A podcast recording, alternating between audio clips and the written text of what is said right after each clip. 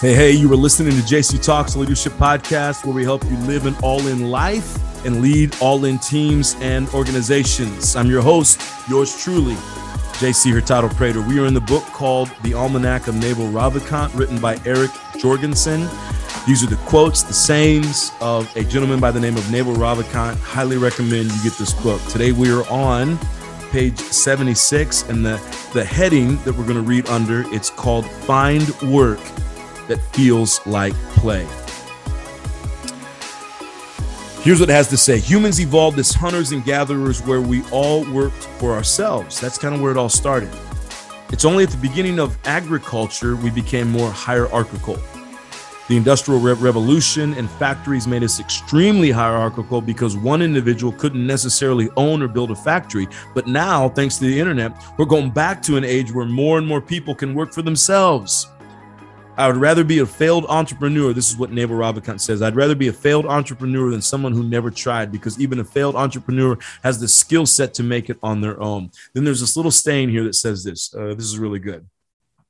It says, There are almost 7 billion people on this planet. Someday, I hope there will be almost 7 billion companies. That's phenomenal. And as I was reading that, I thought, this is a transformation back to where it used to be right? If you think about it, um, there uh, uh, the world used to be filled with small business owners right? That's all it was. And you would go to this place to get this and this place to get now we have these big corporations. And i'm not anti-big corporation. I want to make that clear. But what i'm saying what naval ravikant is saying is how cool it'd be is if every person became a business. Every person opened their own business. And we kind of went back to that day where it was like um, you know instead of instead of being dependent on the big box stores or big big conglomerate corporations that we had more community with each other. I mean, imagine how a city would transform if it looked like that. And there are cities that look like out there, you know, that look like that out there where everyone pretty much has their own business and you're constantly doing you know you're buying you know goods and services from different people within the you know from different people within the business and that's just kind of how it works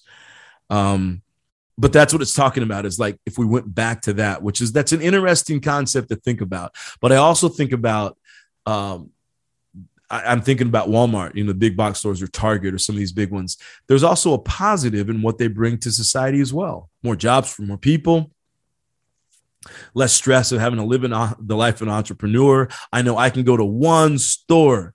The, the convenience of Walmart. I can go to one store and get whatever I need as opposed to I got to go to this store. Now I got to go down to this store. And there's a, I mean, it depends on what you value more in life. I probably personally value convenience more, but I don't know. You might be a person that values community, you know, right? Community versus convenience. I guess that's the question you'd want to ask.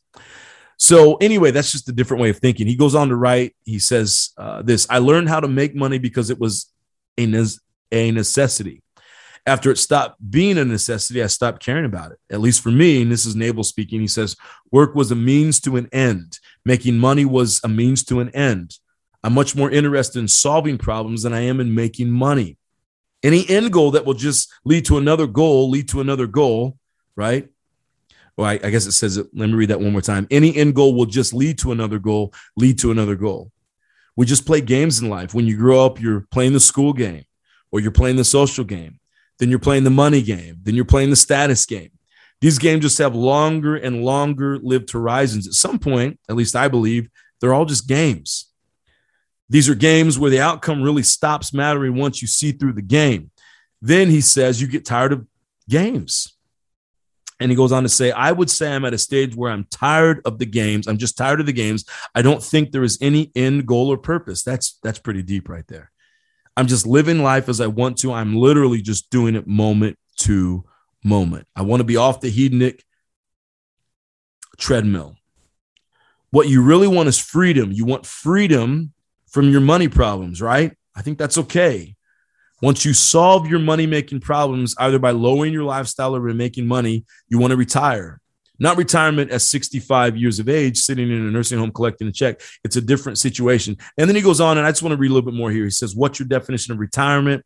That's a question asked of Naval. Naval says, Retirement is when you stop sacrificing today for imaginary tomorrow. When today is complete in and of itself, you're retired. That's amazing. And and and you know what what he tries to say is that like you don't have to retire just at 65 and live this mediocre life right um let's read on. He says, How do you get there? Right. So the question is asked, How do you get there? And he says, Well, one way is to have so much money saved that your passive income, without you lifting a finger, covers your burn rate. Okay, so that's one way. Number two, the second way is to drive your burn rate down to zero and you become a monk, right? So you have no possessions, you have no payments, you have, you know, well, maybe you have possession, but you have no payments. So you live like a monk does. Or a, a, a third is you're doing something you love. I, I love this suggestion. You enjoy it so much, it's not about the money. So there are multiple ways to retirement. Okay. Let me read just a little bit more. It says the way to get out of the competition trap is to be authentic, to find the things you know how to do better than anybody, you know how to do it better because you love it and no one can compete with you. If you love to do it, be authentic and then figure out how to map that to what society actually wants. Apply some leverage and put your name on it. You take the risk, but you gain the rewards, have ownership and equity in what you're doing, and just crank it up. I love that. Find work that feels like play. That's what this is talking about. This whole idea, uh, this whole idea of, of living life the way you want to live it. And how do you do it? Find work that you love to do. Because here's the reality: we're all going to have to work in life, right? But imagine having that retirement mindset. Maybe that's what I could call it the retirement mindset, right? Where, uh, and, and basically, that is, is when you stop sacrificing today for the imaginary tomorrow when today is complete in and of itself. And you think about retired people, that's kind of where they're at.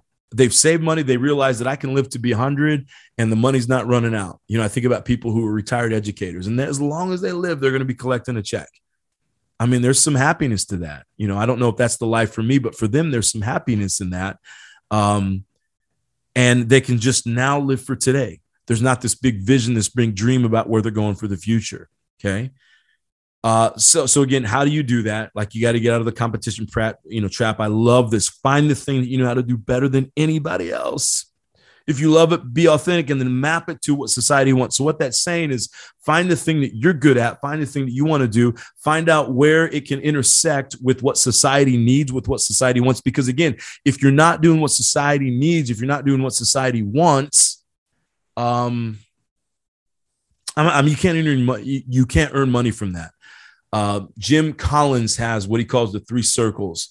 And I'm going to get this wrong here, but he talks about your passion.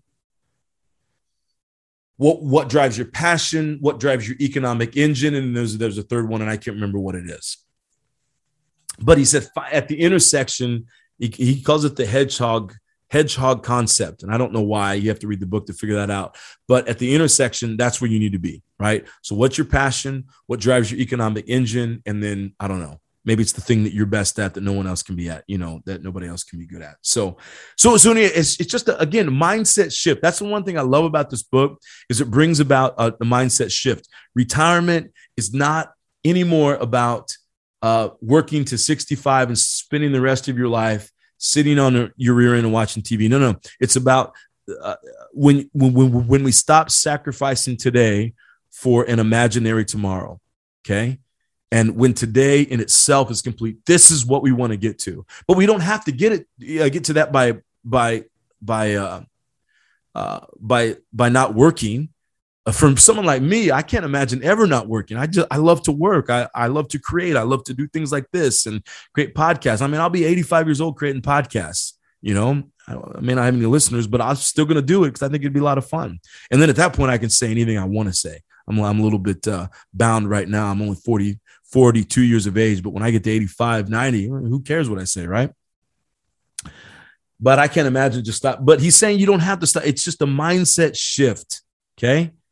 It's when you stop sacrificing today for an imaginary tomorrow. When that when today's complete in and of itself, you retire. So anyway, let's all push towards retirement the best way we can. And how you do that? Right there, it says the beginning, find work that feels like play. And it's possible today to do that, especially in this internet, this technology age that we live in. It's possible to do that. So I'm going to encourage you find work that feels like play and you never work day in your life. You probably heard your dad say that at some point or grandpa, you know, heard your grandpa say that at some point, but it's, it's true. Anyway, thanks so much for listening today. I'll see you, my friends, in retirement. Take care. I'll see you in the next episode of JC Talks Leadership Podcast. Thank you for listening. If you enjoyed today's episode, we offer episodes just like this every Monday, Wednesday, and Friday. Subscribe to my podcast, JC Talks, a leadership podcast available on Apple, Spotify, Google, anywhere you get your podcast, and be the first to get new episodes three times every week. I'll see you soon.